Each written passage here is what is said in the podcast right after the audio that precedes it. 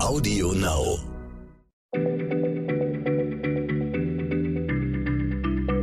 Schneller Schlau, der kurze Wissenspodcast von PM.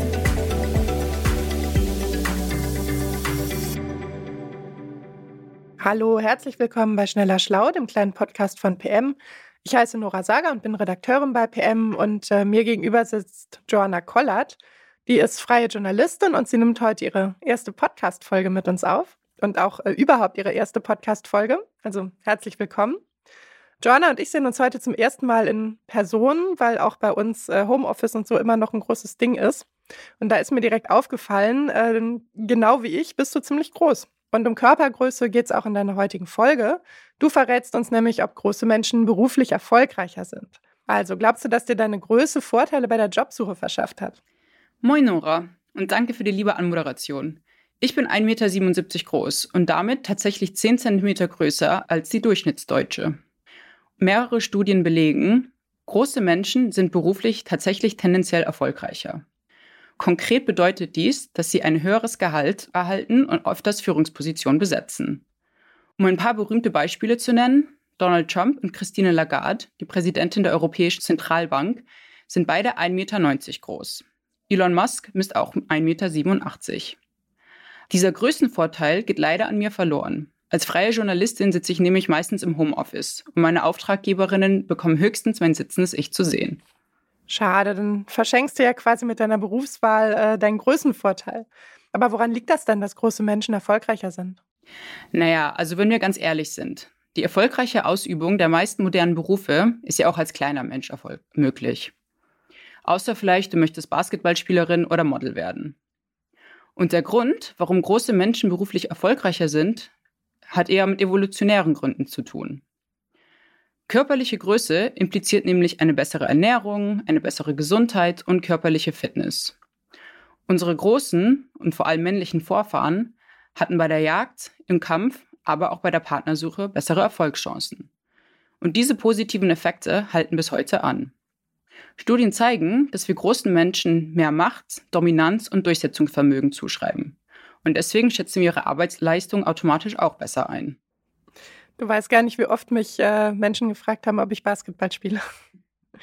ähm, aber woran liegt das denn, dass wir große Menschen als besonders gesund und äh, sportlich empfinden? Also ich kenne genügend große Menschen, die total ungesund leben. Und äh, eine kleine Person kann ihre Größe ja jetzt durch Sport oder Ernährung kaum beeinflussen. Ja, da hast du natürlich recht. Also Körpergröße ist vor allem genetisch veranlagt. Aber es gibt einen gewissen Spielraum für Einflüsse wie Ernährung und Lebensstil. Personen, die sich gesund und ausgewogen ernähren, erreichen also eher ihre maximale Körpergröße. Während Personen, die zu wenig Vitamine oder Kalorien zu sich nehmen in ihrer Kindheit, eher an der unteren Grenze bleiben. Okay, das klingt äh, ehrlich gesagt wie ein weiterer Vorteil für Menschen, die in ihrer Kindheit gut gestellt sind denn die zentrale Frage lautet ja, wenn ich das richtig verstanden habe, ist man erfolgreich, weil man groß ist?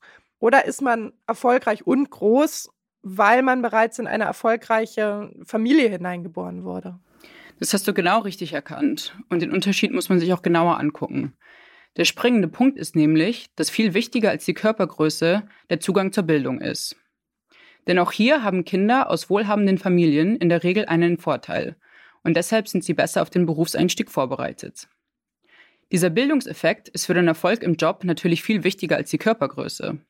Und eine aktuelle Studie zeigt auch, wenn man den familiären und den Bildungshintergrund einrechnet, verringert sich der positive Einfluss einer großen Statur. Aber trotzdem ist es so, wenn wir zwei gleich kompetente Menschen haben, die sich auf eine Stelle bewerben, bekommt die größere Person eher die Stelle, weil sie eben dominanter und selbstsicherer wirkt. Okay, um das nochmal klarzustellen, also werden große, großen Menschen jetzt Dominanz und Durchsetzungsvermögen nur zugeschrieben, weil sie groß sind? Oder sind große Menschen tatsächlich selbstsicherer? Ja, das Ganze ist vermutlich eine sich selbst erfüllende Prophezeiung. Weil wir große Menschen als dominanter und durchsetzungsstärker einschätzen, verhalten sie sich dementsprechend.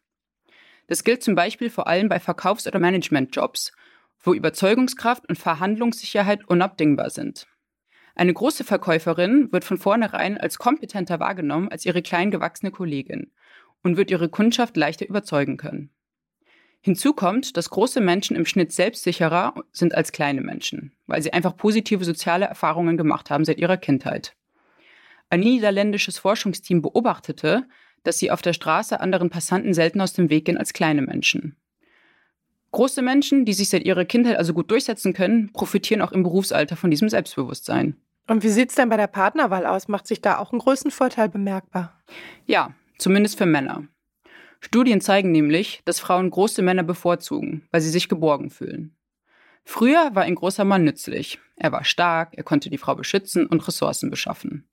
Aber in der heutigen Gesellschaft ist es ja eigentlich völliger Quatsch und dieser Effekt sollte eigentlich keine nennenswerte Rolle mehr spielen. Außer man geht davon aus, dass Größe und beruflicher Erfolg zusammenhängen, weil beides durch einen guten Start ins Leben befördert werden. Okay, also für Frauen gilt der Größenvorteil bei der Partnerwahl vermutlich nicht. Äh, meine eigene Erfahrung wäre nämlich, dass viele Männer ziemlich verunsichert sind, wenn eine Frau größer ist als sie. Ja, leider schon.